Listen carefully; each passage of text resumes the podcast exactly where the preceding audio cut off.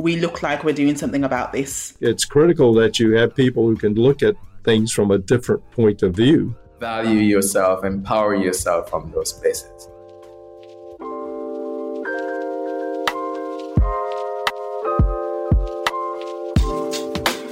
So, today's episode of Organic Leadership, I thought I would do something a little bit different. This year has been a remarkable year. We have had the pleasure of interviewing some amazing people. You've listened, you've heard those conversations. This year I've also celebrated 100 episodes released, which is a milestone. I'm someone who struggles to celebrate my milestones. Listen, if it's yours, I'm all party hard. I will celebrate you. I will push you forward. When it comes to mine, I've always struggled to do that. So this year, when I did reach 100 episodes and had my wife interview me, um, it was great. It was great to start to drink some of my own medicine. And I thought, wouldn't it be great just to compile little bits and pieces from some of the episodes across the year?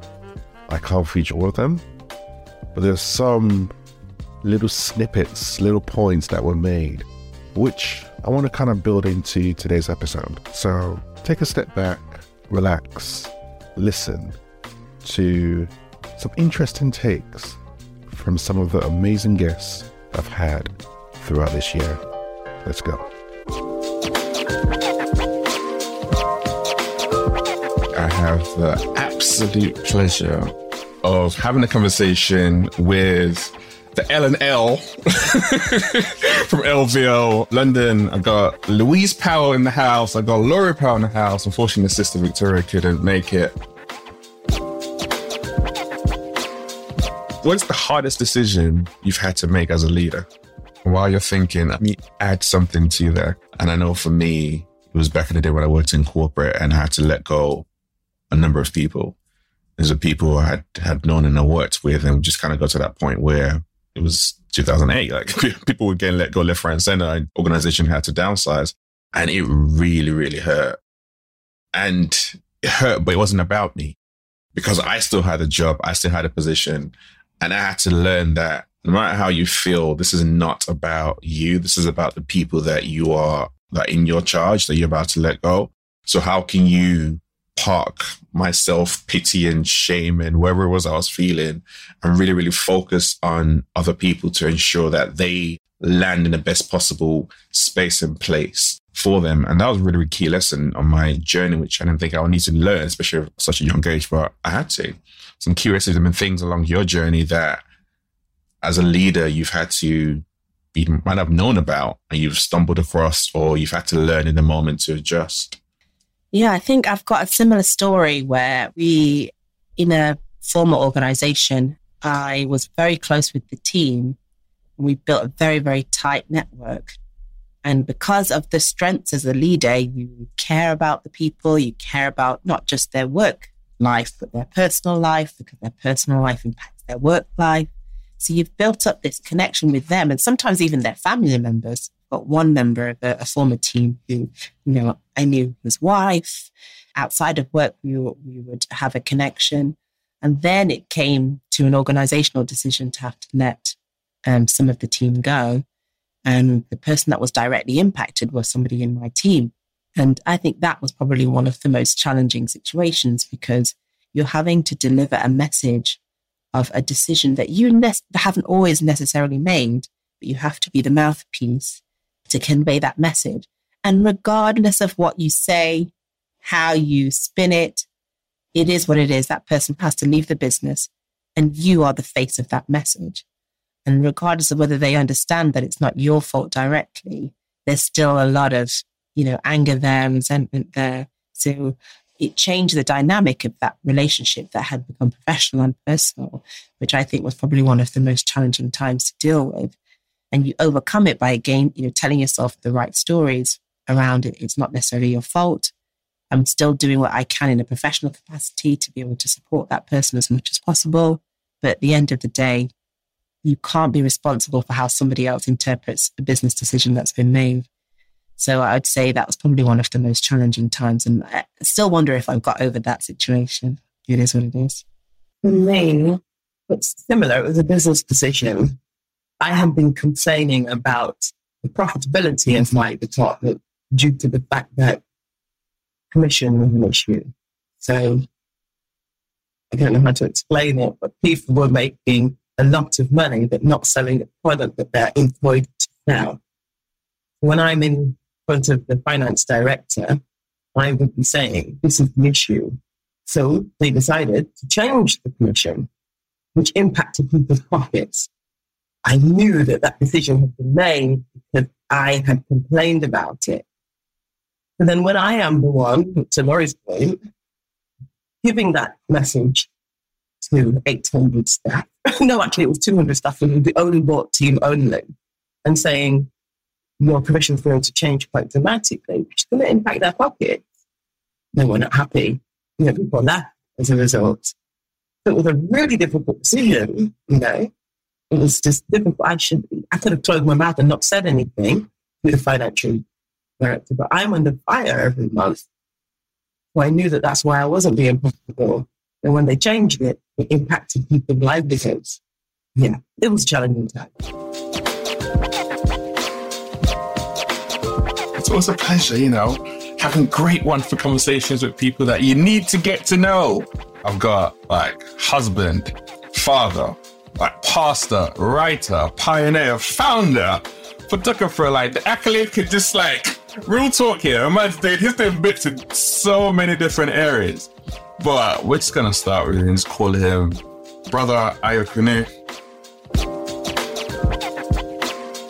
This morning, me and my wife having a conversation. I was like, on a regular basis, we're, we're going back and forth around was Jesus an introvert, an ambivert, an extrovert? Like, this kind of conversation happened on a Monday morning in the house sometimes. Yeah, literally, I woke up with this in my mind. But anyway, and but I was like, a lot of times Jesus withdrew. I went to went to God, had that conversation with him, tapped into him, and then we'll come back into the crowd and do something. And rather than staying in the crowd and be like, "Yeah, look at me," he'll step away again. And exactly what you just talked about is exactly like that, where you're tapping back into the source. Mm. And all you're getting back from him, you're flowing into other people. And then you go back to the source. It's not about the group. It's not about the size. It's not about the fame and popularity. It's around just utilizing everything that God is putting inside of you, putting it out there and seeing him do, do the great things he's going to do. Because once again, it goes back to the whole substance versus appearances. And, and the funny thing about that description is that, you know, things can appear that they look good, but then when you when you examine the substance of it, it's not actually good. You know what I mean, kind of thing. So he's giving us an example whereby I'm gonna make sure that I'm rooted and grounded in in, in who it is that I am, and that's you know his relationship with the Father, and that that, that allows whatever is happening on a substantial level, the substance level, to now exude on an appearance level or on the counseling of other people. And I think sometimes, especially in this age of branding and marketing and everything looking good, it's so easy the line's so thin where, especially if it's working, where if I can appear to be something that I'm not, oh, well, keep up the show, you know what I mean? Kind of thing. And then we, if you see the time of our celebrities, like, and they always end up doing something crazy and mad, I'm thinking, why are you doing that? But it's because there's a disconnect between substance and appearance. They're not actually exhibiting who they are. They're just projecting an image that they see works for you, that they're trying to live off. Eventually, as a human being, we can only live doing that so long before you crash. You know what I mean? Kind of thing. So that's why knowing your why is so important and why is internal. You know what I mean? You don't always see it. You may see the what or the how, the method, but the why is always going to have good, good. The overarching thing is going to keep what it is they're doing authentic and cause it to actually last and end strong. You know, and I can't like one of my goals is to end well, to finish strong. You know, I've seen so many people start, you know, so I think that's another area actually, if I'm honest as well, that keeps my eyes peeled, end strong, you know, finish well. I know and I realized that one day I'm going to give an answer for everything I'm doing. You know what I mean? So I want to be able to stand there with boldness that and confidence that, you know, yeah, I finished. I did it well. you know what I'm saying? Man, I told you, like, I was going to come with the bars. you know, I was going to come with that bars. I was going to give you a little, little minute you know, just to get your, get your mind moving. Have substance.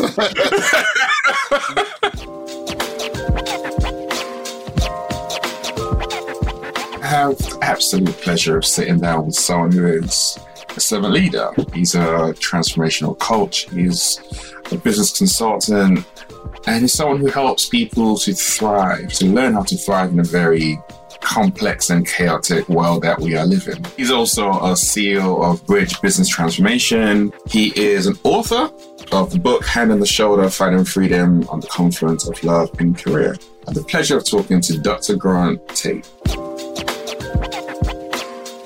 When I used to build, develop software into project management, it's one of the things that I used to be really, really critical is you find those people who are influential. And I love what you said, where it's not always the people who have the hierarchical power that have the influence. If you can find the people who have the influence, explain the new system, why you want to do it, get them in an early prototype, a pilot phase. Once they buy into it, it makes it so much easier to get everyone else on board. But if they don't buy into it, you're always going to hit a roadblock. And those who were like engineers and IT people, they never quite understood that. I'm like, no, there's a psychological to, to this as well that you need to apply to it. So I kind of love that example. That's right. And organization sense, those people are not always like me. You have to realize that they come in various attitudes and backgrounds, and you so don't expect everybody to be the uh, person who's got your kind of personality.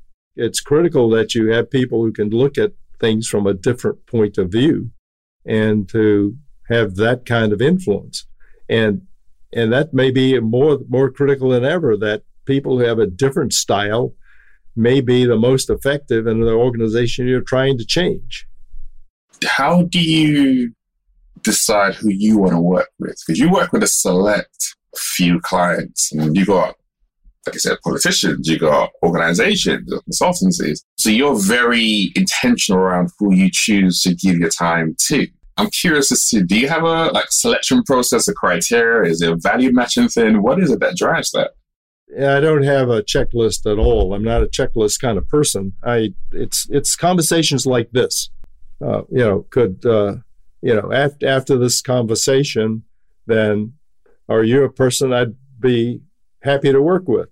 And you know, so far I would say the answer is yes. yes good. and what can I learn by the questions you ask and by what you're curious about, uh, by the depth of your thinking, those kinds of things, and uh, if you were a potential client, what are you trying to accomplish? Mm-hmm. Okay. You know, the people part of the question is really critically important we have a little exercise when we have a I, I got a executive team together and we go through the people question and we do a little grid thing that says who are the people who are the most productive? Who are the people who are who are have the strong values? And we actually have them plot their key people on on that. And when they are doing that i can learn something about how they make those decisions are they balanced in their viewpoint? Are they uh, biased in the way they look at people? Those kinds of things. And so their decision process and just doing that little exercise is very telling to me and what kind of person they are.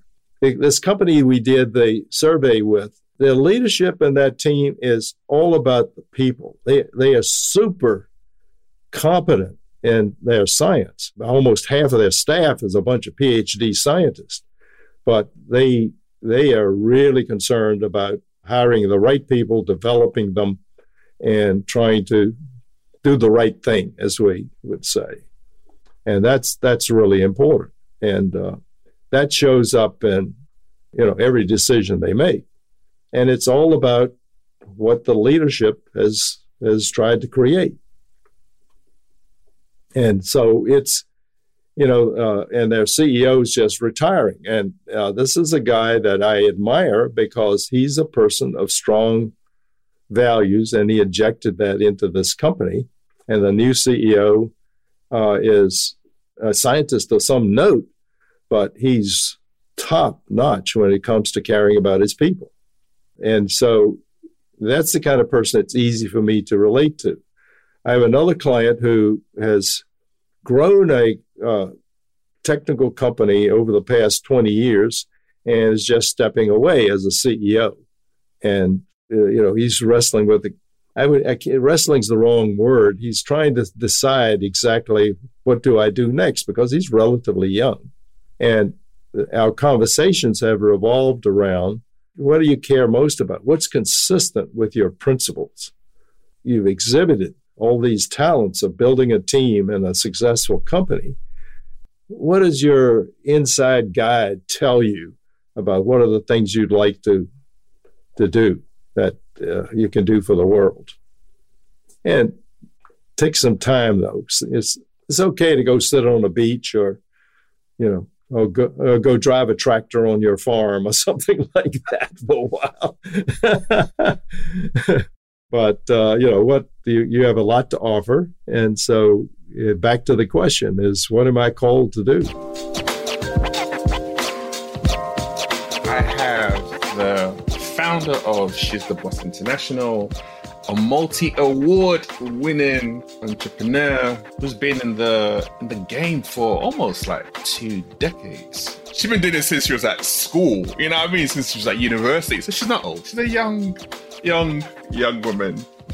But I got the amazing Daniela in the I'm saying the booth with me today. What do you say to people who say I'm unemployable and I can't work for someone because that's what you were and you had that. You tried different things out that didn't quite work out for you. Do you really believe that there are some people who are just unemployable? Yeah, me. I I am evidence of that. I think there's certain people that are just not born to be I don't want to say controlled because that sounds disrespectful, but I like to be in charge of my own time. I have an issue and, and I don't know where it came from, but I don't like being told that I have to be somewhere because you told me to be. I've, and I've always had a problem with that. Even at school, one of the key issues that I used to have at school was being kept in a classroom. I didn't want to be in the classroom. I remember my maths teacher t- kicking me out of the class and it turned into a big hoo ha. Kicking me out of the class because I kept walking out of the class and walking around the block. We had blocks in school. And then I would just come back and sit down. So she kicked me out because actually you you're clearly not serious about this. And actually, I was just bored. I don't want to sit here. I've done my work. Leave me alone. Like, why do I have to sit here because you told me to? And that was always the thing. I remember the science teacher kicked me out for the same kind of thing. Too busy talking. You're not doing your work. Why are you not doing what we're telling you to? Because I don't want to. So I, I very early on. Well, not so early on. When I was in primary school, I wasn't necessarily like that. Although in primary school, I remember one of the teachers saying to my mom, Daniela would achieve a lot if she would just stop talking so much. Which now I always remember because I feel the irony of it because now I get paid to speak a lot. so clearly you were wrong. But in secondary school, yeah, they couldn't really hold me down. I wasn't miss I wasn't a badly behaved child. I just wanted to do my own thing. And the same applied when I then went into work. I want to do my own thing. I don't want you telling me what to do. And if you're a boss of a company and you've got somebody that is like that, you can't it's, it's very difficult to manage them. And therefore, that person is really unemployable. And I think if somebody's in that situation, if you have skills in other areas, you need to work out how you can generate revenues that don't require you being in a job. Because all, all that will happen is you're going to end up in a situation like what I did, where you're going from job to job to job to job, and that doesn't look good on, on a CV. And it's going to be very difficult for you to progress if you, you can't stay in one one spot for an extended period of time, which was what my my issue was. So that period didn't exceed 12 months. And then by the end of the 12 months, I saw a, uh, an advert for a business startup program, which was being delivered by my previous university. And I signed up. And on that program, I teamed up with a friend that I'd been friends with at university, and then two other friends that weren't on the program, but we'd kept in touch with. And we set up the business but and I think for them, the business was kind of a side thing, whereas for me, it was the main mm. thing. Do you think that you having that mentality actually makes you a better business partner as well as a better leader with those who do work for you? Because do you then go over and above or create an culture and environment where people can have the flexibility and freedom that you also want, hence why you decided to be a boss? No, the exact opposite, actually. the exact opposite. So, with my first business, in total, I had 15 members of staff, not all at the same time. I think at any one time, the most I had was eight. But in total, I employed 15 people. And I kind of did try to take that approach and try to be the boss that I believed that I would have wanted. Somebody that kind of isn't really too strict on time, it's more output focused and doesn't ask too much questions, isn't trying to micromanage. And it didn't work at all. I was a terrible manager. I wasn't, I kind of just left people to their own devices. And what that meant was no one knew what they were supposed to be doing. Nobody was doing what they were supposed to be doing. And it led to a lot of kind of issues within the business. I don't necessarily think that I had the understanding of what it took to be a good manager because I was too entrepreneurial. I didn't want to be managing people. Actually, what I wanted to be doing was going out and kind of meeting people, creating opportunities, organizing the event. So the, the business actually was a social enterprise. So it, the idea behind it was we'd organize corporate events, celebration events, Christmas parties, award dinners, networking, that kind of thing. And then the funding from that or the revenues would then enable us to provide training, development, showcasing opportunities for young people, and particularly young people from disadvantaged backgrounds.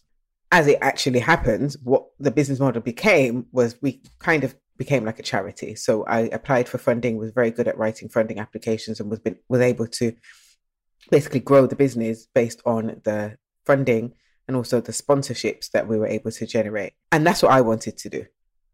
I just wanted to focus on that stuff. I loved working with young people. I loved putting on the youth and community events that we did. I didn't want to have to deal with somebody's not showing up for work or somebody was supposed to be here at 10 and they didn't show up till 2.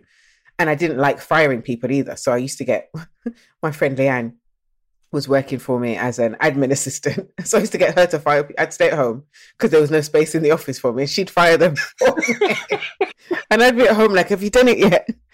What did he say? so yeah, I, I was not very good in that respect. Now, a kind of outcome of that and some of the issues that I had with staff, because I had a lot of staff issues. We had to fire quite a few people. I had somebody stole my intellectual property. Another one tried to sue me for 30, well, not try, they did take me to a tribunal for £30,000. So there's a lot of problems. So in She's the Boss, I'm like, I'm not having any staff. This is just not for me because the types of people that I want to work with are actually the types of people that run their own businesses, not people that are Employees. that need to be managed mm. because I don't want to manage them. But actually, recently, this year in particular, I've realized I'm going to have to employ some people. Mhm. At the moment, all of my team are outsourced. So I have outsourced marketing support, I have outsourced VA. And actually, I say outsourced, but they have they're part of the team, but they're not on payroll. But I recognize that I'm going to need some a few people actually internally. So I've been kind of trying to reckoning with okay, how do I do this differently from how I did it the first time? And I know because I advise clients on how to do it effectively all the time, but there is still that trauma of my first experience. And also I think my in terms of my learning and my development, I recognize that I was trying to manage people in a way that I wanted to be managed, but I don't want to be managed. That's why I run the business. So actually, it's not an approach that is an effective one. I'm aware of that now, so I know I can do better. And I, as I said, I encourage my clients to kind of take a similar approach. You do want entrepreneurial people in your teams. You do because it's beneficial. But what you don't necessarily want is entrepreneurs in your team, which is a wholly different thing. Entrepreneurs. Yeah. Yeah. And I think that's really where what I didn't work out. I also was terrible at recruitment, but that's a, a separation. um, terrible at recruitment, absolutely horrendous. But again, we learn, we live, we grow, we develop, and I think I'd be much better at that now. And in terms of kind of flexibility, I still, in terms of how I want to grow the business and, and recognizing that I am going to take on staff, there are certain things that I will still want to implement. So flexibility, focusing on outcomes and outputs as opposed to like what time did you start versus what time do you, did you finish. I wouldn't ever want to create an environment where anybody felt imprisoned, like how I used to feel imprisoned. It sounds like you've, you've, based on what you've been through already, you even recognize, like, even right from the start, if, for example, you're not great at recruitment, the kind of people you're bringing into the organization are not going to be great. And they're just like IT terminal garbage in, garbage out, which is what it is when you recruit people who aren't great and you're trying to leave them to their own devices, they don't produce anything. But if you can get it right at that point in time and have that space and culture where they are entrepreneurs and they're driven to deliver results and all kind of stuff, you can probably actually get end up with what it is you wanted, where you don't have to micromanage and step in. But more importantly, you can actually ask them how they'd like to be led as well.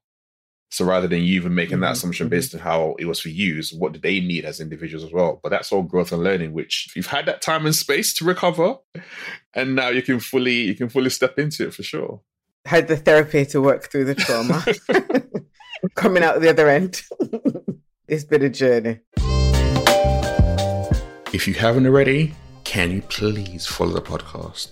It really helps us grow and it tells the apps that it's a podcast worth listening to, which the fact that you're listening to means that it is and other people need to know about it.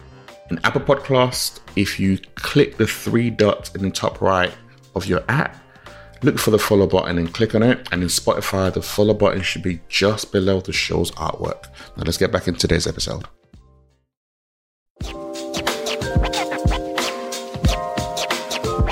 Friend, sis, Miss Aggie Mintuma, who is the CEO of Mahogany Inclusion Partners.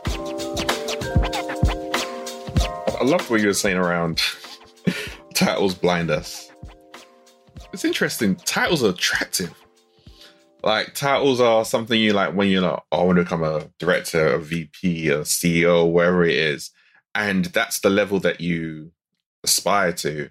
But there is a there's a cost to the title.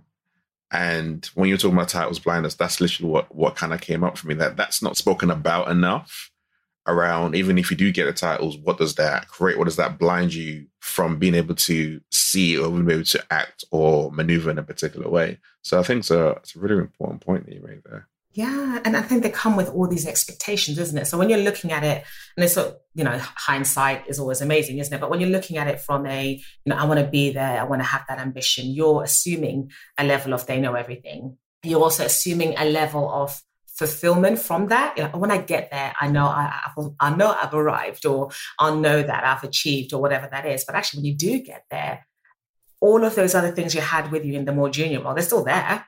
You're still thinking to yourself, okay, will I get found out perhaps? Or do I really deserve to be here? Or what if I make a mistake and they want me to know everything, but I don't know everything? I should know everything. So all these things are still there. Were there things that you you worried about along your career? Because you talked about that journey, going through that journey and still going through that journey because we are all works in progress, consistently learning about ourselves. But are there things as you rose up in your career you felt I need to know this? This is a this is a must. This is a foundation point for me. And it might not be the truth, but you just you just personally felt I need to know this. Um, I think the things I thought I needed to know, I did need to know. So I think for me as, as an HR and people professional, it was always been important for me to connect to the why. And my team hear me say that all the time. What's the why? Let's start there and then, you know, reverse engineer backwards. So why does this organization exist? As an example, exist to whatever it is that exists to do. And ultimately it's a commercial entity, right? And I have not worked for any charities yet as a, as a, as an internal person. So it's a commercial entity. So what that, what does that mean for what I do as, as an individual which is look after people, blah blah blah. So making those connections to, to, the to the business case. So I think one thing I always said to myself, I need to know, and even now I still carry that through with my clients, is really understanding the purpose of the organization and what are the key drivers. What's the business speak of the of the organization as well? What are the C-suite leaders? What are their challenges that they're thinking about? And then how do I, in my role as a people professional, support, feed in, build on that so we can do that together. So I think that's one thing I've always said I need to know and always encourage my team, whether it was internally or as a consultancy, uh, to do the same. What else? What else? What else? Definitely, I think the, the piece around knowing their people, not the title, not the function, but the people themselves. So often I would uh, surprise people by asking one of the first things, like, oh, tell me about you. Oh, this is the job I do. I've been here for this many years. Awesome. Let's come back to that. I definitely want to hear that. But who are you? You know, share what you feel comfortable sharing. But who's you outside of work and what's really important for you and what are your values if you've if you've connected to those so that piece around really getting to know the person because again a lot of those pieces around potential imposter syndrome or fitting in and all these things they're happening for a lot of different people in different ways. So being able to lower that spread some love i guess is what i'm trying to do is really important. Did you find it hard? In fact i'm going to go to mahogany partner inclusion partners you started another business before this where you were running dolls, black dolls. Can you share a bit more about how that came about and what that was like holding that down? And you were still working full time at that point in time as well. Yes, yes, I was. So, um, Black Beauty Dolls, it was called at the time. And um, as I mentioned before, when I was pregnant with my first daughter, I did a lot of reading and self studying around child psychology, etc. And one of the things I came across was, especially in the formative years, but definitely later, representation matters. See the link? Nice little golden thread going through everything that I do. So that representation piece is really important in your children's toys, in your children's books, in the programs that they watch, etc. The puzzles, whatever it is that, that that's around them. And as I looked around, there wasn't much at the time. And my daughter's 16 now, on her way to 17. So if you think almost 18 ish years ago, if I've done my maths right, maybe 17 years ago, the options, the choices just, just were not there. And for a little while, I had friends and family in the States. So they'd send me dolls because I said, well, my daughters need to have dolls that reflect them because they need to understand that actually they're beautiful. And if I rewind back to my own experience growing up, the couple of dolls that I had were blonde, blue eyed, you know, white dolls. So I'd look at that. Okay, that's pretty. That's beautiful. Oh, look at the advert over there. That's pretty. That's beautiful. Another blonde, you know, blue eyes. Let's look at the covers of the magazines. So instinctively, that means I'm not because I don't have straight blonde hair. I don't have white skin and I don't have blue, blue eyes. Did not want that for my daughters. So initially it was my friends sending dolls, my family sending dolls. But then I started thinking, well, other people must be thinking the same thing did a bit of research, then then started uh, Black Beauty Dolls. And I am a very spiritual spiritual person. The name actually came to me in a dream. Black Beauty Dolls. So I was like, yeah, cool. That's the name of the organization. And as the name suggests, I would say we sold dolls of different ethnicities. To be fair, it was it was they weren't just black dolls, but there were baby dolls, there were fashion dolls. I, I even developed one myself, which is just amazing. It was a labor of love. I drew it, designed it, a little black ballerina plush doll thing, found a manufacturer in China, got all the CE number things that you need to get. And it was beautiful. It was beautiful. I'd go to fairs and it was never, it was never going to be my number one job. It was more of a labor of love because I knew I was helping parents diversify their children's toys. And one of the things, and one of my friends actually pinpointed it back then, she said, she's a, she's a white woman, and she loved one of the statements in our About Us um, piece, which was, this is definitely about diversifying children's toys, but it's, it's also for white children because their toys should reflect the world that they actually live in as well. So again, I think the words inclusion were in there too. So you can see this golden thread. That was Black Beauty Doll. So I rolled that up to start Mahogany. Um, and equally, if you now go to Argos, you can see a broader range of dolls as well. So the need became um, a little bit less as well. Pleasure just to be to chop it up with my brother, who is a lawyer. He is a writer and a columnist for spaces like The Voice. He does a lot of work with anti-racism. He's normally snatching off edges on LinkedIn and just putting his thoughts out there in an unfiltered, enriching way, which I love to read. And he is a man of many, many talents that we're definitely going to delve into today. I have Terence Channer in the building. So I approach and I say, Doctor, we call him Dr. Smith. Dr. Smith, Terence Channer. Dr. Smith jumps up, startled, taken aback, amazed, and says, issues the immortal words verbatim Terence, you never told me you were a black man. So I'm not, I'm not you. And in my head already, there are a lot of thoughts that come up in the best way to respond. And none of them are coming from a good Christian soul right now. so I'm I'm curious, like what what was in that moment in time? What were you thinking?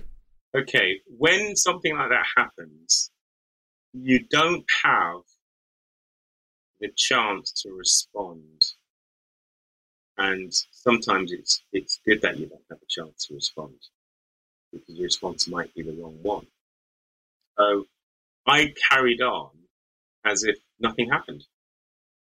I shook his hand. I went into the conference, but there was it. It, it, it was a trigger.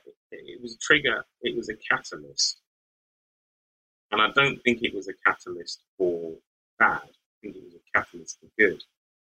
What Dr. Smith had done, and we all do it. Let's let's be honest. We all do this. It's it's instinctive. It's intuitive is that when you speak to someone over the telephone, you begin to paint a picture. That is unavoidable. I am not going to criticize Dr. Smith from painting me as a white, blue eyed, blonde haired, six foot two white man. I'm not going to criticize him for that. And in fact, if Dr. Smith had not, and his name is not, not Dr. Smith, I'm going to call him Dr. Smith. If Dr. Smith had not disengaged his brain from his tongue, I would never know that that was what he was thinking. And I would not be able to tell you the story today. That story has so many positives.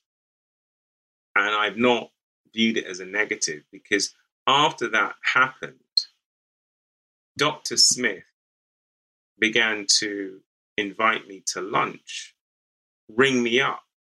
I was a curiosity. Now, I know a lot of us will say, well, that's a negative.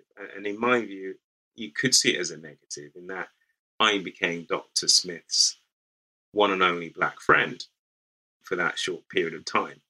But I've never viewed it as a negative because I was glad that I was able to smash a stereotype so spectacularly of a white lawyer. So he had in his mind, white man, white lawyer. He'd read my correspondence. A white man has written this correspondence. He'd read my letters. He'd listened to me on the telephone. And he's speaking to a white man. Now, it's not a case of me acting like a white man. It's a case of English is my first language. I write in English. I speak in English. I'm a lawyer. I will speak like a lawyer. I'll speak like a black lawyer, a white. I am just a lawyer. I'm speaking. A fireman goes into a fire and he fights the fire as a fireman. There isn't a black way to fight the fire or a white way to fight the fire. You just get the water and the foam, and you firefight. You don't. There isn't a black way to firefight. Now I know you might say, well, actually, there's a difference in that because you know black people are supposed to speak with a certain tone. We're supposed to give give it away, give the game away. Yes and no. I mean, your accent is your accent, and I have no criticism of Dr. Smith. I was happy to have smashed his stereotype of what a lawyer should look like. And I got invited to his male voice choir concert. he then shared his marital problems with me. It was uh, an interesting uh, episode. Uh, and so, therefore, the answer to the question is, which is, have I been viewed as a black man first and a lawyer Second, the answer is in that particular case, no, I was always viewed as a lawyer first until I pitched up with my black self and smashed the stereotype. And of course, when I go to court, I mean, I when I go to court, I'm dressed as a lawyer, and therefore, when I turn up at the desk, what you normally get is, "Are you solicitor or counsel?" There isn't, "Are you the client?" I never get that. So when I go to a civil hearing, because I do civil litigation, I never get, are you the client? And, and crime is different. When you do criminal defense work, I've heard stories where barristers, black barristers, female and male, have been asked, whether they are a witness or whether they are the defendant. And that's unfortunate. But I don't do civil litigation, so I don't really come across that. So that one story, I think, probably sums up what you you can imagine. I mean, nowadays, if I'm dealing with a solicitor on the other side for the defendant, my picture's going to come up straight away anyway. So, but yeah, I think I, I hope I've answered your question. You have. Live your quotes. That's the name of the newsletter that you need to subscribe to. Go on www.everydayleadership.co.uk, subscribe to Live Your Quotes. It's a bi weekly newsletter that comes out with a quote with some information on how I'm looking at that quote, how that relates to my life to make it more real and authentic and come alive for you. As well as bits and pieces, it might be books I'm reading, there might be some other content I'm tapping into, and some bits and pieces around the podcast. It's a nice, short, succinct newsletter, which I know you're going to enjoy. But to enjoy it, you need to subscribe to it. So again, if you go to the podcast website, www.everydayleadershippodcast.co.uk, you'll be able to get access to Leave Your Quote newsletter. Now let's get back into the episode.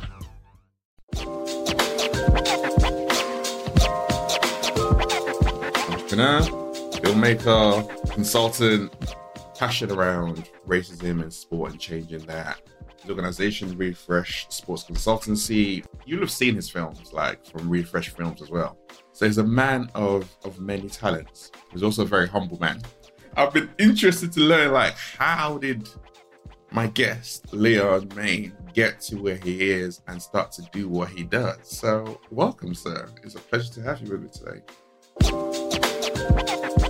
How do you build those kind of networks and develop those kind of relationships? Because it can't, I'm sure it must, must have felt daunting sometimes. I mean, reaching out, having those kind of conversations, especially in a field in the area, like I said, there was lack of representation already.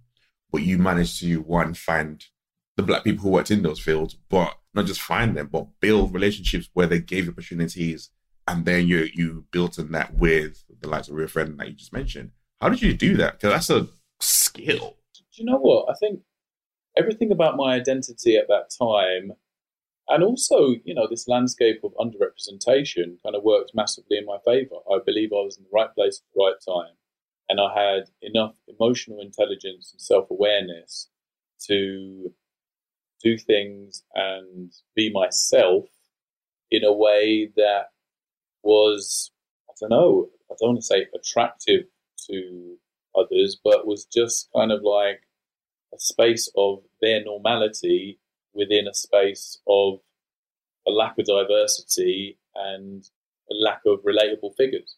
So, for example, when I would be at a sport event in a media area, Rodney Hinds and Darren Lewis weren't there, I would be the only black person for sure.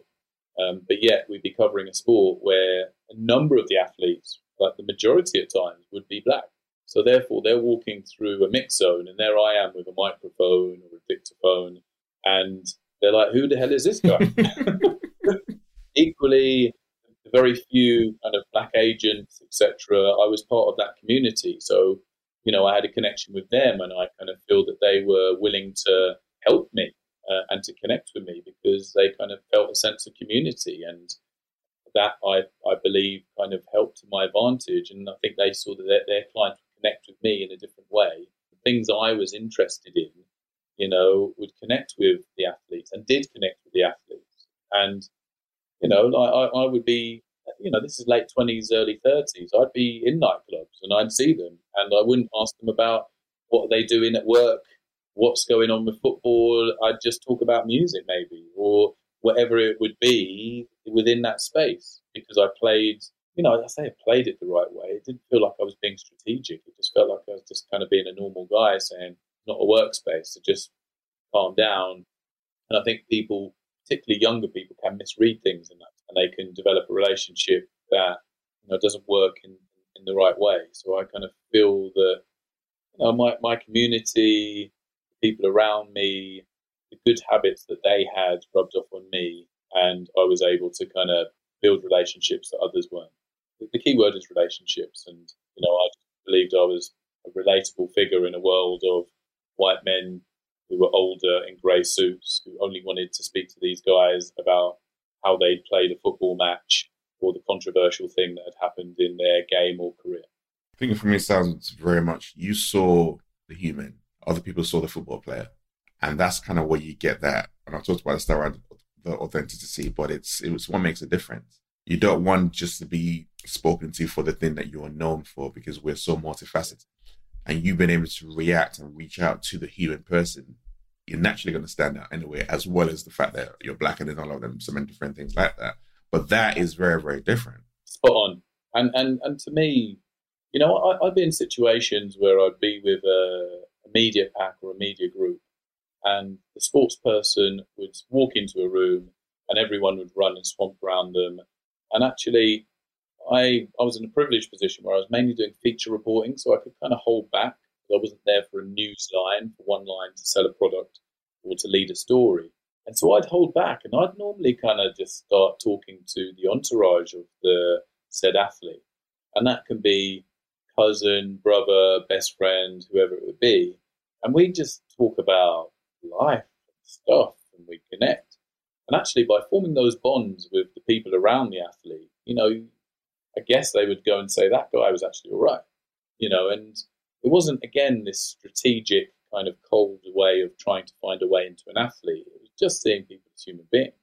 And I think that helped me massively at the time as well, because there's a lot of nervousness around journalists. And, you know, even when I do interviews occasionally, kind of like go and worry a little bit about how I'm going to be represented. Like, is half the quote going to be cut up so I'm actually not given the full context of what I'm trying to say? And it's projected in a way that actually doesn't project me to the world in the way that I would like to be, and I believe is a true reflection of myself. So when people go into those situations to get something from them that's kind of anchored in truth and honesty and realness, you know, there's got to be a trust. And to form that trust in that environment is really difficult. So, you know, this is about we're all people. And I think the principles of where I've had success, you know, can be applied right through whatever business you're involved in. I know certainly from my perspective, if I connect with somebody and I trust somebody and I value somebody, I often look for a reason to work with them. And I believe that I've certainly benefited from that over the years in the sports industry. I believe that people have come to me because they feel um, like there's connection there. And really grateful to those people for that. I have someone who navigates a space that I found really, really interesting around faith, around social justice. But she is a political theologian. She was previously a teacher or tutor, shall I say? And you're currently now doing your postdoctoral research at Durham University. I have Dr. Selina Stone in the building. How are you doing? Hi, it's good to be here. It really is. When you think about the church and think about social justice, personally, it's an area where the church has been silent in a lot of key areas. I know, obviously, two years ago, Black Lives Matter and everything else happened, and there was a lot more people, a lot more vocal and then, like most corporate spaces, actually kind of want to be quiet again. And as someone who is navigating both behind the scenes, but also in front, actually, in driving this change, how do you find it as not only as a, a black woman? Because again, that's another element to what you're doing, but you're a black woman who's leading faith and who's challenging and trying to be like, well, this is what we believe in. We need to practice this and very more action oriented. So, how do you find it? Deep sigh. you know what it is? I think I also, and I sigh because I have multiple thoughts.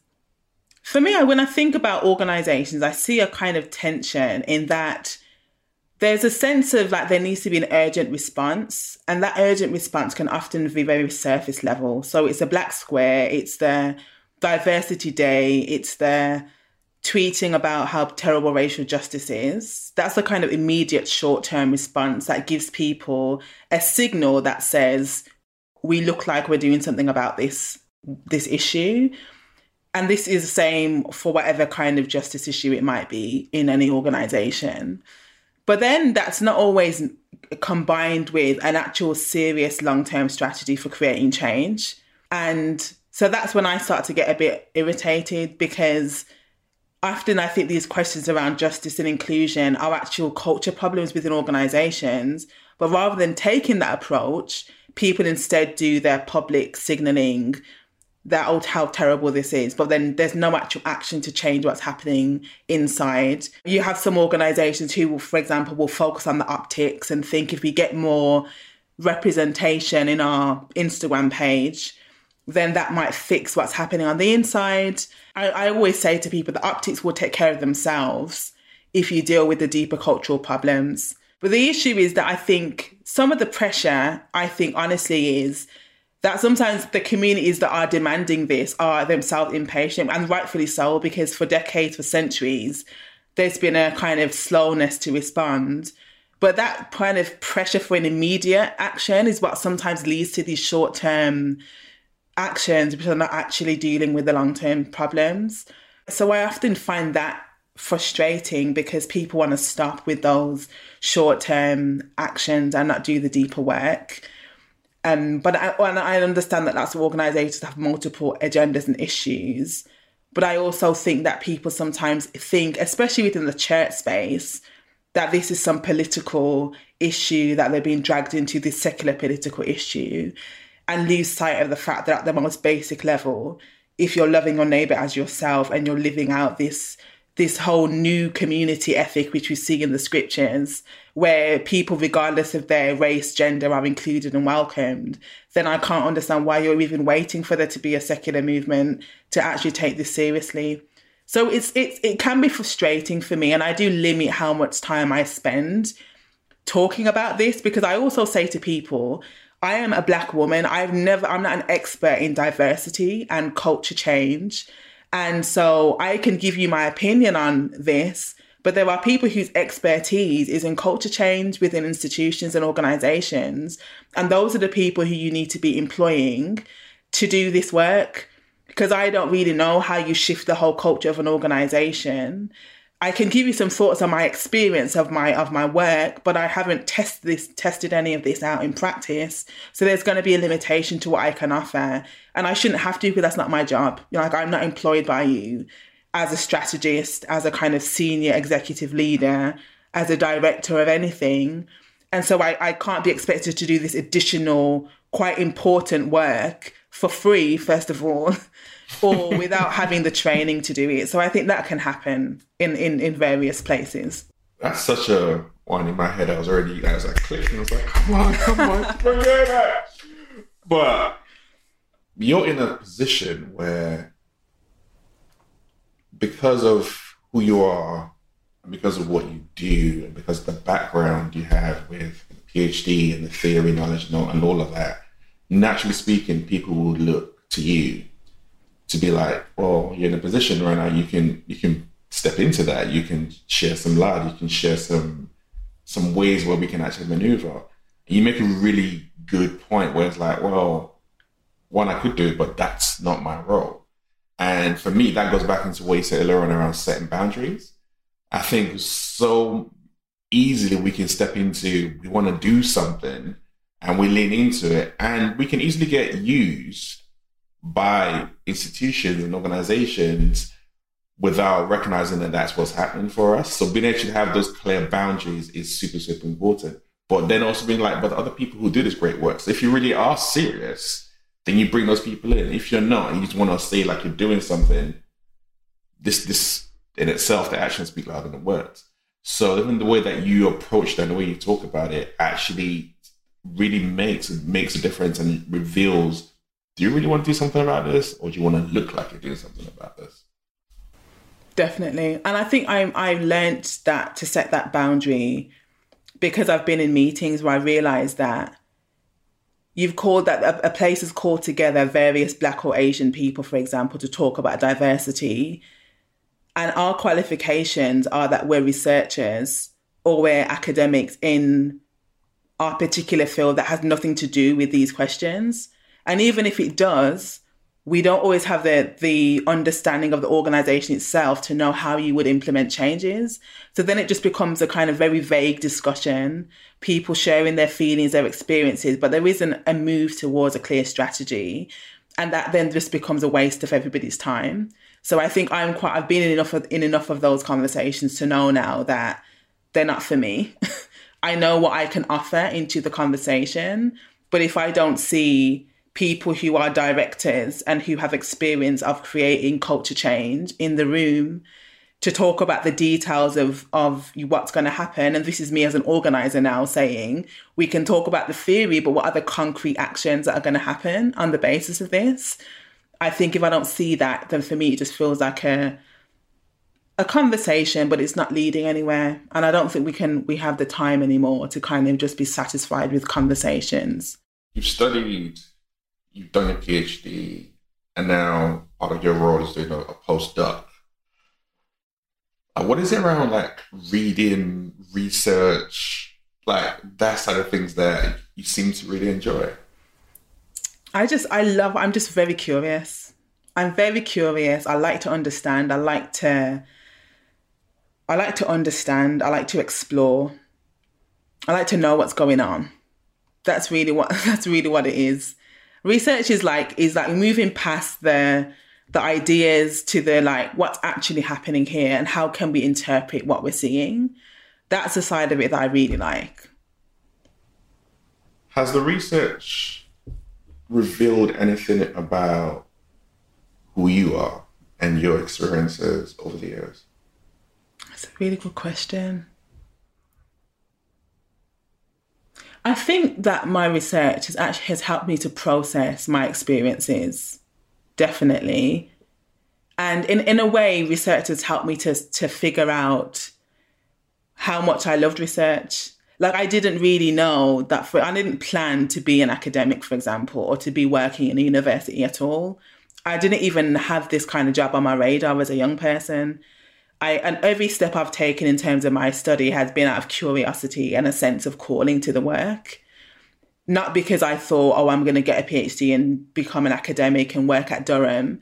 That you know, there's not many jobs in my field anyway, so that wouldn't have been a wise plan to have written down if I was going to make one. But it's it's been very curiosity led actually and so I think that it's I research has been for me like a playground of I've got to explore different areas and different thoughts and perspectives. And it's kind of been quite playful and enjoyable. Even my PhD, a lot of people hate PhDs. They hate their own. They hate doing them. They have mental breakdowns midway through. And it's it's obviously very difficult, but I really enjoy doing it, which I didn't expect. And so I in the process of doing the research, I've realized how I'm wired, how my brain works and it's it's really helped me i think to just understand what really makes me tick. New thoughts new ideas innovation. I love all of those things. But then does that curiosity also take you to implementation? Definitely. Like there's no for me there's no point in doing this just for the sake of it. Like all of this is for the sake of so what now do we do?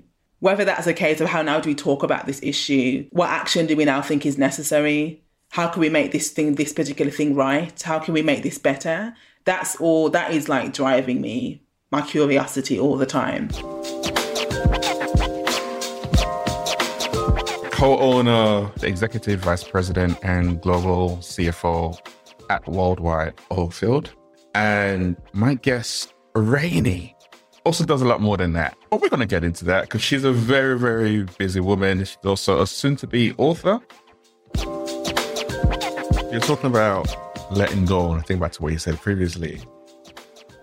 You, as the founder's daughter, I'm sure you'll have had a number of times where people have been like, well, you must have had it easy. It's, it's your dad's company. That's why you've been able to navigate to the space you've you've navigated to. Yet you started right from I'm going to say the the bottom and a sense. You start off in in a particular department, HR, and navigate all the way through. But how have you been able to deal with all the one rising through the ranks and all the different comments you've had to be able to get to where you got to? Mm, just keep going. there have been people that have even asked me, it's like, well, why are you here if you have so many challenges? Just go find another job. I'm like, yeah, probably I can find another job. I get that. But here's the, the reality is this people are people. People are going to challenge me no matter where I go. I am going to be challenged wherever I go. So guess what? If I can figure out what that challenge is here in this organization and make a positive impact, then I'm going to give it my best. Absolutely.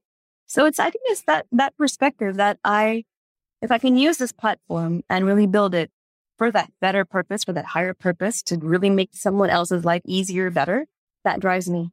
And like I said, even before, if there's a challenge, I'm like, just bring it on. How tough can you be? I mean, I've been there. I've been underground, six feet underground. I've been there. All right. You want to push me down further? Push me down further. Cause guess what? I have a higher power that's working in my life. That, again, I say it very openly. I'm a God girl. I have such a higher power working in my life. He will find a way. He will find a way. Just like, you know, we see like all these heavy concrete pads and out of nowhere, there's like this little, little green leaf shooting out from the cracks somehow. I'll find a way. And it's part of my purpose. When did your, I'm going to say love and your, when did you get clarity around your spiritual journey and your love for God? When when did that come from? Ah, my spiritual journey. Was so uh, I was born a Hindu, right? In in India, basically you're born into a religion. And that Hinduism was meant to be more of a lifestyle. So, you know, I was kind of going with it. My, my, my mom specifically is still very traditional, very orthodox Hindu. So even, you know, growing up in the United States, in Houston, Texas, you know, we had to read scripture every day, all that stuff. So I was I was taught morals and values and principles and respect and all of that from childhood, but didn't really get the sense of why all of this, right? When I was six years old, I was in love with Krishna, not a boyfriend, Krishna. Okay. Because he was all about unconditional love. So that just fascinated me. It wasn't about the other gods and goddesses of wealth and of, you know, fortune and of knowledge. I didn't care about any of that. I'm like, whatever, love. It just fascinated me. So one thing kind of led to the next in my more, you know, later adult life. Uh, I was like, you know, I need to, I need more, I need to expand more of this. So in my dance days, actually, I went back to the five elements of the earth going, okay, well, wind, earth, fire, space, and water, they all have their own elements and power, which is all in me as a human being. I'm basically a little ball of earth. Created a whole dance style off of that. So really started tapping into my spirituality and understanding of the elements and how they react within me. But that wasn't enough. I thought I was a Buddhist. And then I was like, wait a second. The underlying philosophy of life cannot be that suffering is inevitable. Yes, it is, but that's not the only thing. It's got to be more than that. Went to being a Taoist. Go with the flow. Okay, I can go with the flow. This is pretty cool, right? And if I can go with the flow, it can be love, it can be whatever comes my way, but I was still in search of purpose. Like, where am I going? Where am I going? And that led me to when I finally left actually India and I came to Houston, Texas, which is my home. And I was just like surfing through TV channels and I'd watched a few, you know, preachers while back in India. Know, it'd be like Joel Osteen, Joyce Meyer, and Creflo Dollar. These are the three people that I'll kind of watch them, right? And I would watch them even in my tough days because they would give me a really cool, you know, positive message. I'm okay, uh, uh, read them. I'll, I'll listen to them when I was in Houston and I was like, wait a second, that's Lakewood Church. That's Joel Osteen. I've been listening to him even in India. I've got to go. So it was that first Easter Sunday in 2008 when I went to church for the first time in my life. I had no idea what was going on. All I do know is that when I first entered that place, all I could do was cry. All I could do was cry.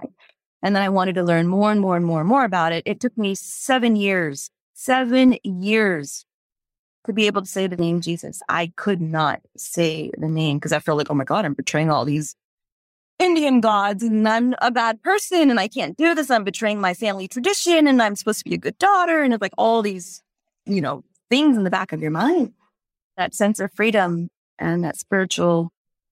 As I started learning more about Jesus and journey, and I saw the similarities between Jesus and Krishna, and that the work is finished. It's not just karma, but it's about unconditional love. Everything started to make sense to me. I'm a logical person, right? I'm not just, don't just feed me something and say, oh, well, believe in it. No, I can't do that. I need to, my brain works in a certain way.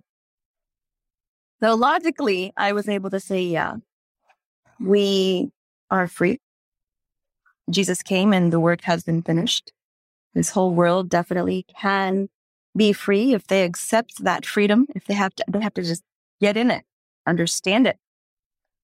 And that's when I understood love. Long winded answer, but this is when I understood love completely in 2014.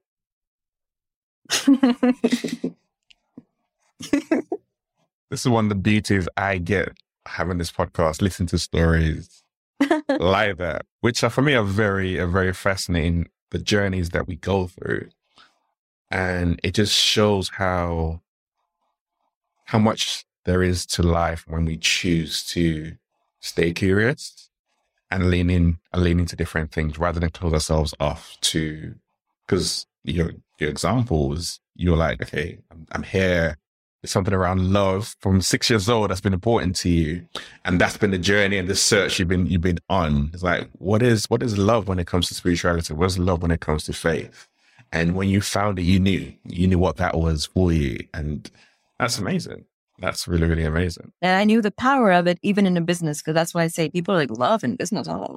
Guess what? That's my power. That's how I understand people. That's how I have a vision because I'm thinking about the people and I'm thinking about myself as well. I'm not, you know, self depleting to please a purpose. No, there's no self depletion here.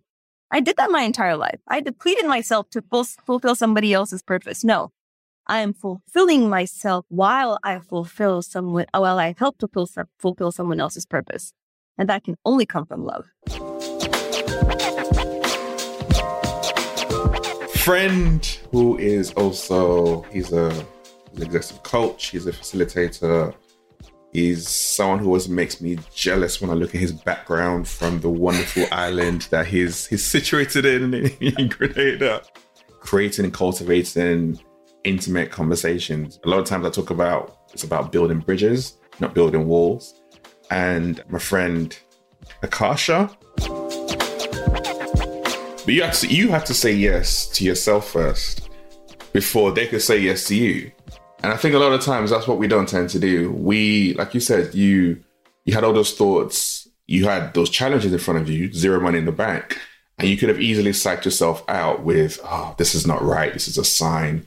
But for you, it's actually, I'm going to lean more into, okay, I want to make this happen, and therefore that's the motivator that pushed me past the fear because this is what I want to do and you recognize the value you've had on the people that you were given for free. A lot of times we don't do that. We don't. I've been writing and thinking about this that self love is essential to fulfilling our purpose in the world. And by self love, I mean, like, I think of love as an acronym, you know, where we're leading ourselves, observing ourselves, valuing ourselves, like you just named, like valuing the contribution I make, and then empowering ourselves to take the next action. Like self love, self leadership, self observation, self value, self empowerment. And it might sound like a lot of selves. it kind of is. But it's really, I promise you, that is really not an egoic sort of, well, the ego is involved in some ways because we need the ego to actually take some action. But I don't mean it in the sense of like be full of yourself. Although I do kind of mean it in a sense of be full of yourself, maybe capital S self or soul or something that's synonymous with God or the universe. But be full of that. Be full of that and lead yourself from that place. Observe yourself, value yourself, empower yourself from those places. And then I think then purpose becomes clearer.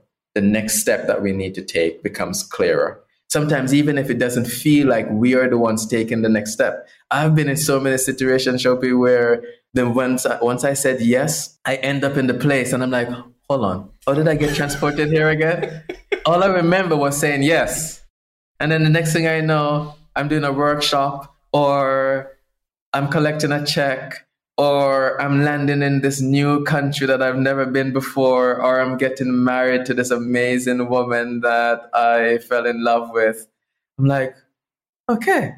So saying yes to ourselves is the prerequisite for saying yes to life and experiencing our purpose and manifesting that in the world, expressing what we stand for in the world. So, yes, to what you're saying.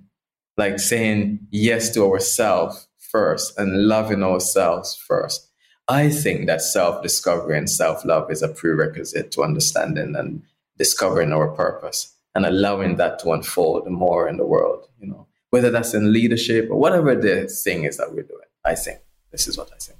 So as you began to go on that journey, getting more clients, stepping into the world, what was that path? What did that path open up for you? Because you went from just focused on coaching to doing a lot more intentional work in particular areas. Yeah.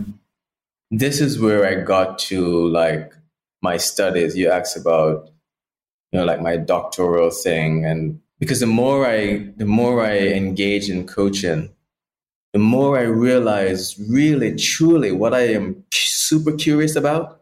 If someone were to like you know, hold me over like a precipice and say, if you don't tell me what matters most to you, I will throw you over there. And I'll be like, growth, human growth, let me go. so it became clearer to me that what I am most curious about and interested in is how we grow and develop as human beings, how we make sense of the world, and so then this took me to a path of like, how do I learn more about how we grow and develop, how we make sense of ourselves, how we make sense of the world around us, how we make sense of God, whatever. How do we make sense? So I searched and I found this uh, program, the university in Santa Barbara called Fielding, and they do a lot of this exploration. You know, they started off, they have their roots in integral theory, Ken Wilber stuff you know, looking at these multiple lines of development and different levels of systems through his AQAL quadrants. And they mix that with some social justice work. Because it also mattered to me how people from marginalized groups also grow and develop. Oh, how, how Afro Caribbean people make sense of their world. You know, because we've been through a ton like our marginalized people have been through a ton. Humans have been through a ton, but I think some of us have been through more tons than others. And I think African people have been through more tons than others. And so I, I wanted to understand that a little bit more as well. Like, how do we facilitate equity and justice for more of us, even while, and for me, facilitating that so that people can grow and feel liberated and feel healed and become more of who they are. So I went and studied that. I went and studied that at Fielding where I could choose whatever I wanted to study. You know, they are, they're very much principled in like self-directed learning. It's a place truly, I think, and the essence of it is for adult learners. Come and find people that you want to study with, ask them to mentor you and write study, write, talk, and yeah, and experiment. So I loved it. You find it challenging leading into that side of things when you're looking at people from African backgrounds or ethnic backgrounds when a lot of the literature and education is not skewed towards that or doesn't have any real research in, in, in our background. Oh, yeah, very challenging. It's one of the things I've been making a fuss about lately, you know, uh, maybe over the past three, four years or so. Actually, even beyond that, once I was doing my dissertation, because every theorist I find were some older, living or dead white man who wrote something about how we make sense of the world, who sometimes learned this from their kids or their clients or patients, you know, who look just like them. So we aren't represented in those theories oftentimes. Even while I, I can sometimes hold Sope that, you know, the tension between, yeah, we're all humans, right? And some of these things will be common amongst us. And at the same time, that we are, there's some particulars to the culture and the social context that we grew up in that makes us different, that makes us unique. And so, how do the our uniqueness also calls for a different approach to the way that we serve each other? And so that's, I mean, there are more and more writings and ideas and theories and concepts that are popping up around you know, how do we serve people who are marginalized? But it's not anywhere close to where it is. And it may very well be that when we research, we're like, okay, it's very similar to what these, you know, four parents came up with. But then we will all be represented. More of us will be represented. So it won't be the same. You know? So it's still worth it to me. Man, there's so many places and people I work with, and even my students. Like I teach here in Grenada at the university, teach developmental psychology. And the students, we always start off talking about how white the material is. And, you know, really there isn't anything that speaks to, there are more and more material, but there isn't much that speak to us. So I say, listen, part of our responsibility here as co-learners is to color the theory to add some color to the theory, add some color to this work, add some color to psychology and the way that different groups of people make sense. And so that's a part of our responsibility. We're not going to throw out the existing theory, even while we recognize the tension that these theories also bring some liberating qualities and they also have some confining qualities. It's a part of our role to identify both and to elevate the liberatory possibilities and to dampen the constraining ones by partly by bringing more theory and ideas about how other people make sense of the world. Indigenous people black people people of color you know and so on and so on. So yes it's a challenge and i know more and more people are addressing this challenge. And i love that. I think that's a beautiful thing. I think that's a necessary thing.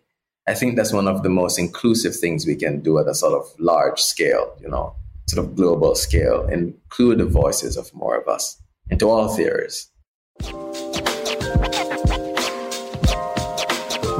Multi award winning creative entrepreneur. He's someone who talks about visibility a lot. In I think it's strapline. If you're, if you're not visible, you're invisible. So, you know, he's a, he's a publicity expert who's been in the game for almost like two decades. He sits on several boards. You'll have seen him popping up on, on Good Morning Britain as well a number of times over the years. But I had the pleasure of just spending the next hour or so just learning from from True. What's been some some key lessons you've learned that you can share over the last 22 years? Patience, little brother. Patience is definitely one of them. Like just having that level of patience, I have to exercise because sometimes it gets really, really intense. And it's just knowing when to pull away from a certain situation. And another key lesson is just to solve things, solutions, you know, solutions to problems. Like if there's a problem, we always talk about it.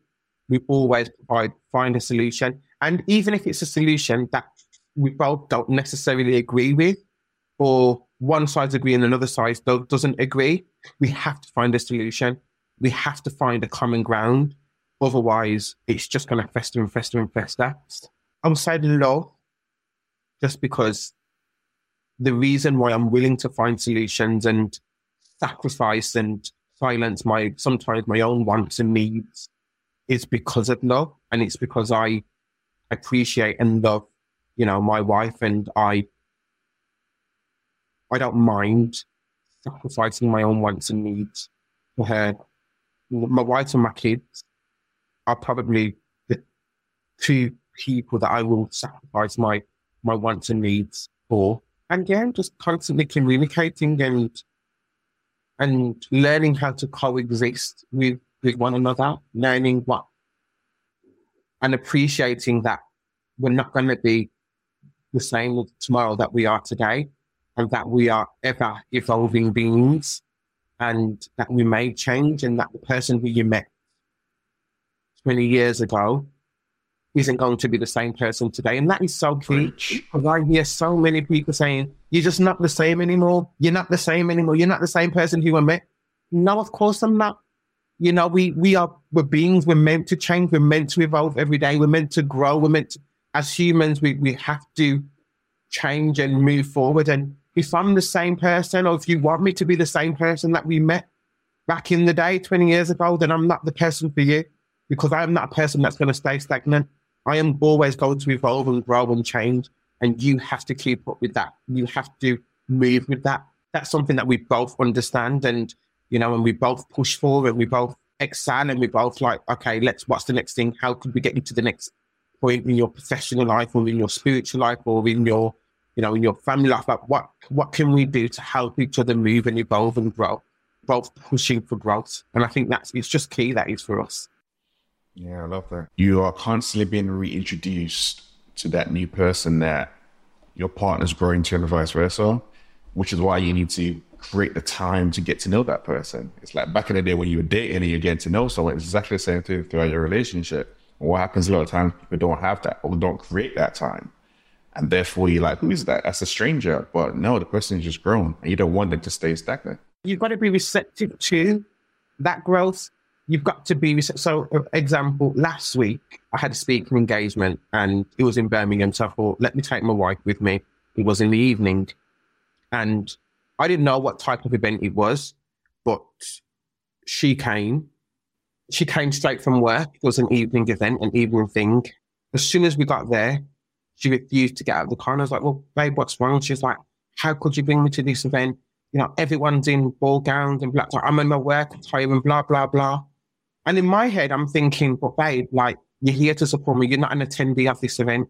Like, you are here to support me. No one ain't looking at you like that. And she's like, you don't know me, you know, blah, blah, blah. And I'm like, but previously, that this wouldn't be a problem. You would come with your my camera and blah, blah, blah, and you would take photos and stuff. But today, it's a big issue. Like, and it was, she wouldn't get out of the car. And um, and in the end, she got out of the car or, or, or, whatnot, and we went in, and she still kept going on about this thing, and and then we were there at the event. I did my speaking thing. We left because um obviously I had finished my speaking thing. She still kept going on about this thing. We got in the car, started crying about this thing, and I'm like, babe, like not that serious. Like, come it. Like, what's going on? She's like, you haven't even apologized. Blah blah blah blah blah blah. So I'm in my head, I'm thinking, apologize for what exactly? I didn't know what type of event it was, number one. Number two, it's not that deep. Like, you wasn't an attendee, you was with me. Like, I'm not even an attendee, I'm just coming to do a job. Anyway, we got home, still going on. I just thought, you know what, let me just apologize. And I just said, look, I'm sorry, I didn't realize what type of event it was, blah, blah, blah. And she's like, you see, that's all it took was an apology, blah, blah, blah, blah, blah. And I, the point that I'm trying to make is a few years ago, that wouldn't have even mattered to her. Like, she, it wouldn't have even phased her in the slightest. I know that to be a fact. But for some reason now, she's obviously evolving and more conscious about the, the spaces that she's in and, and how people want to view her being my wife. There is now, I believe, an expectation and she's almost saying, actually, because I've evolved, she's evolved in her own right, but she has to evolve as my wife being in this partnership. And I didn't click that. And she did. And I think that's the reason why she's upset because she's now evolved into this space as being Dr. True Powell's wife, not the True Powell from five years ago, but the Dr. True Powell that has this visibility and this following and, and so forth. And that, and in some ways wants to, to mirror that. It's really interesting because I had to step outside of myself and have a think about why is Tara so upset about this today and she wouldn't have been this upset a few years ago. And we had to understand that and unpack it and and understand it. And I had to be receptive to that and I had to appreciate appreciate that. I could have quite easily said, you know what, oh, you saw, you know, it's a minor, babe. Like we've done this before, blah blah blah. Well, actually, the agreement that we have together is we both need to be acceptable to one another's changes and and their growth and their evolution. So I had to receive that and I had to respect that and I had to apologize for that. And now I have adapted my behavior. So if I know that I'm going to another event and I want her to come with me, irrespective as to whether I know the dress code or not, I have to find out what the dress code is and I have to give that information over so those informed decisions could be made. That's a, that's a powerful example. I think everyone speaks to, know you do a lot of work in, the inclusion space, but a lot of times talk about how people just want to feel seen and heard. And very, easily, they can just be dismissed. Like what your, what your wife is saying is like, she wanted you to hear her, extend the apology. And it's required for you to, like you said, step outside of yourself. What's really, really going on here? What's at here? It's not just this, it's bigger than that. And you going down that journey meant, okay, now I know I have to stand, I have to, I have to pivot. But it started with you having the willingness, because it takes two people to be able to see her and to see what was really at play. It's a powerful lesson, which also requires a lot of, I want to say, letting down the ego and just being willing to just lean in. I think a lot of times our ego can get in the way of, what are you tripping for? you I brought you here.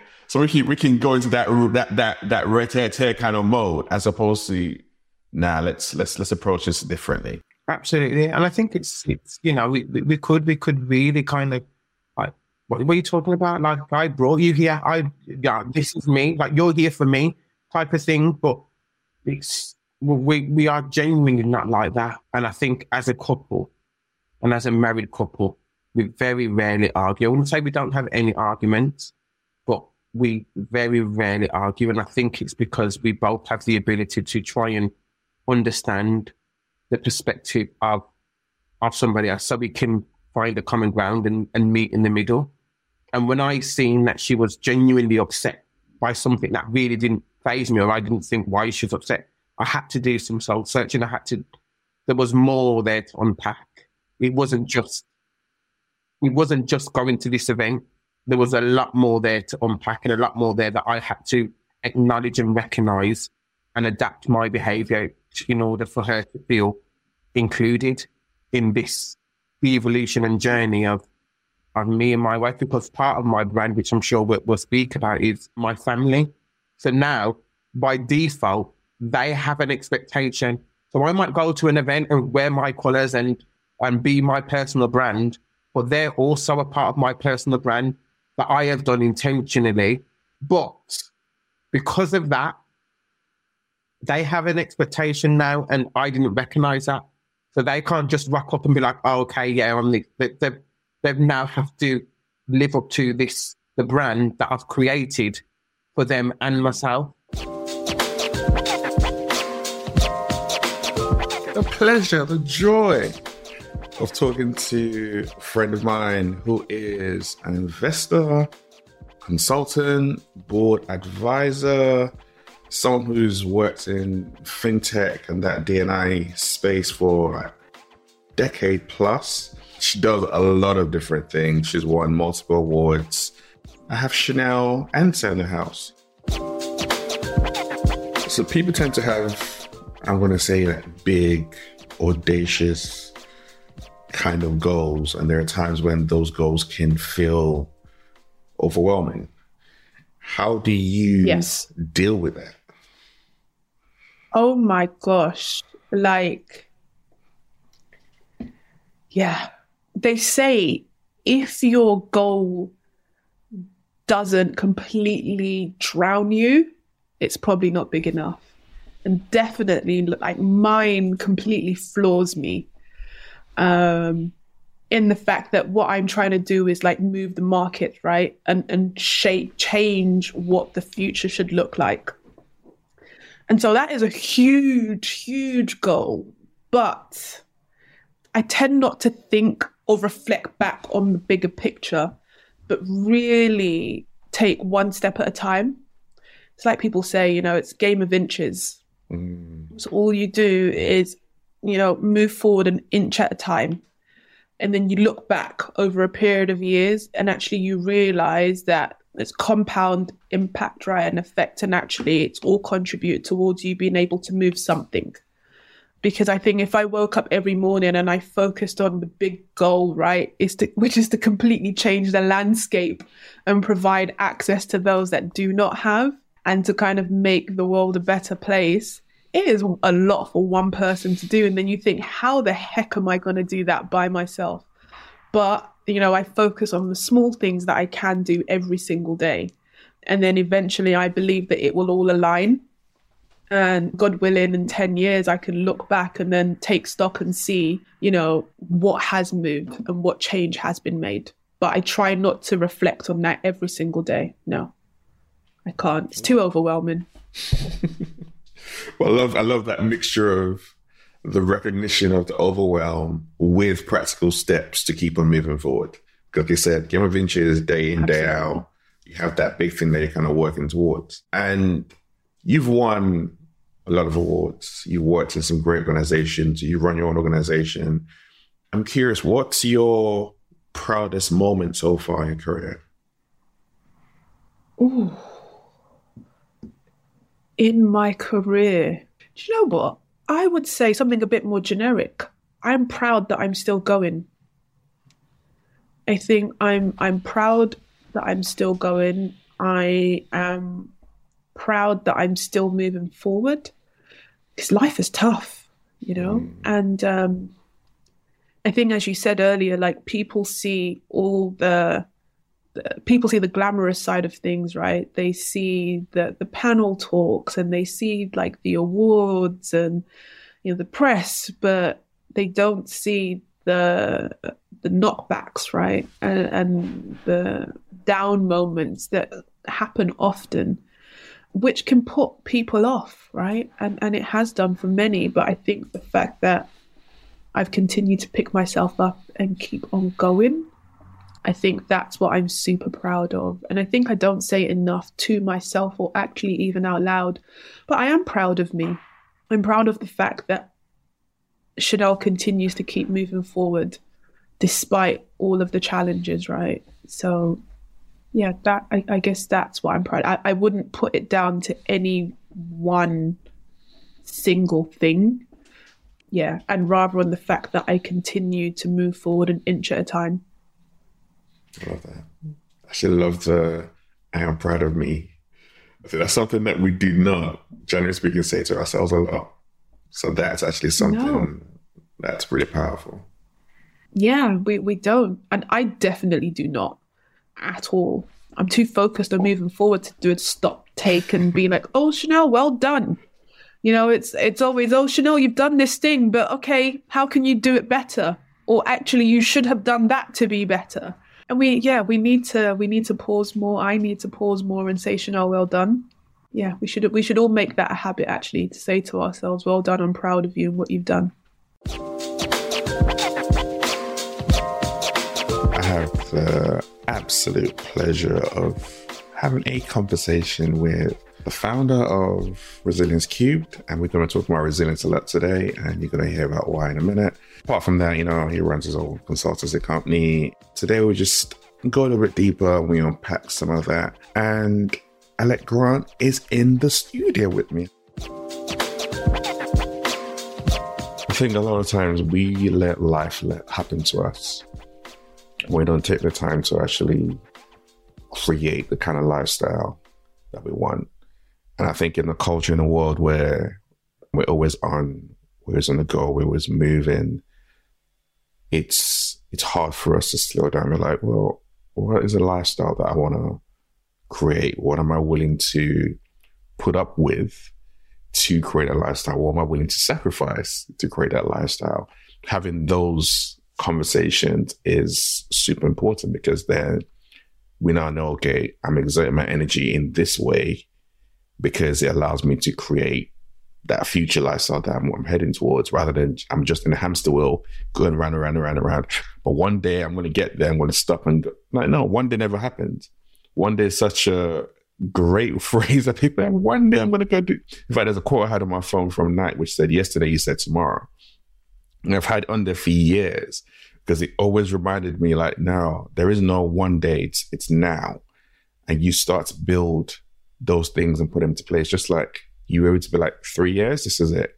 You can go into the office and they're like, uh, is this is this a reaction? Like, no, it's not. This is planned. Like, I'm good. You were just the final confirmation. so so now I'm out. You've touched it a number of times. You you mentioned um your wife, even having that, I guess that partnership there, having that person there to have that conversation with is such a really important thing. And I guess it leads me to the, the other part of of your story where you lost your wife, which you've, you've talked about in the past in other books and different things like that. But even that experience for you losing someone who is your partner, who's your best friend, who you plan and you've had all these different things for the future with. I mean, what was what was it for you like going through that experience? Oh boy, yeah, ah, so many elements, so many elements to it. I, I, I think to start with, as much as the initial impact of my wife passing away was significant, one thing was really clear in my mind, and and that thing was in order for me to do the best of my boys, I need to get myself into the best place that I possibly can. And I don't know where that thought came from. It was like an overwhelming thing that that was there. It was like, and, and I'm talking about within days of Hazel dying. It was work on yourself, work on yourself, work on yourself, because you're going to be no use to the boys if you don't. And in the subsequent time period, I remember, and I've got it up on my wall now, still, you can't pour from an empty cup. Take care of yourself first. And I keep coming back to a, a related you know, phrase when I talk to people about this, which is, you know, most of us have probably all been on a flight, and when the, the, the air staff go through their demonstrations and they say, put your, when they talk about the masks falling from, from the ceiling, and they say, put your mask on first before you tend to someone else that is in your care. And so I don't know how I did it, but I knew that I needed to figure out uh, a way to. Obviously, I couldn't tend to myself in isolation because I had a newborn baby, brought him home at three days, and a three year old. But within a matter of weeks, I was talking to a therapist and counselor. I engaged with uh, a grief, uh, a grief uh, charity who uh, I went to some group therapy sessions I contacted Widowed and Young, which is a charity, and over the course of that first year, put in place a number of things which I now know to be very pivotal to to me getting through that first year and subsequent years. You know, how was I being guided to that? I have absolutely no idea because in the midst of the pain and the anguish and everything else, there was some clarity around a few things. I, re- I remember one of my relatives said to me, maybe three years after Hazel died, we were concerned about it. I said, of course you were. She said, no, you were so clear about certain things. We didn't know how or why you were clear about them. But you were saying, this needs to be done like this, this needs to be this. And we thought, is it grief? Is it something else? Is he whatever? Is he losing it? And so we, you know, we wanted to just keep an eye and check in on. But she said, clearly, those were absolutely the right things that you should have been doing. I don't know how you knew or did those things because uh, you shouldn't have been able to. You should not have been able to have clarity around certain things that you did, but somehow you did. Like I said, I don't know how. It just happened. They just happened. The, the, the you know, I'm not necessarily a religious man. I'm spiritual maybe something, universe, Hazel, my grandmother, no, was guiding me, supporting me, and, and bringing that clarity of thought. But yeah, that those immediate, you know, that immediate time period and, and the subsequent time afterwards, you know, don't get me wrong, was I crying on many occasions, just, you know, in my car, walking down the street, out in a restaurant. Yeah, I was I cried a lot. Uh, I was upset. I didn't sleep for seven months, other than one or two hours a night, if that. Uh, for, for seven months straight, I sat on, I slept on the sofa for seven months straight because I couldn't sleep in, you know, what was our marital bed.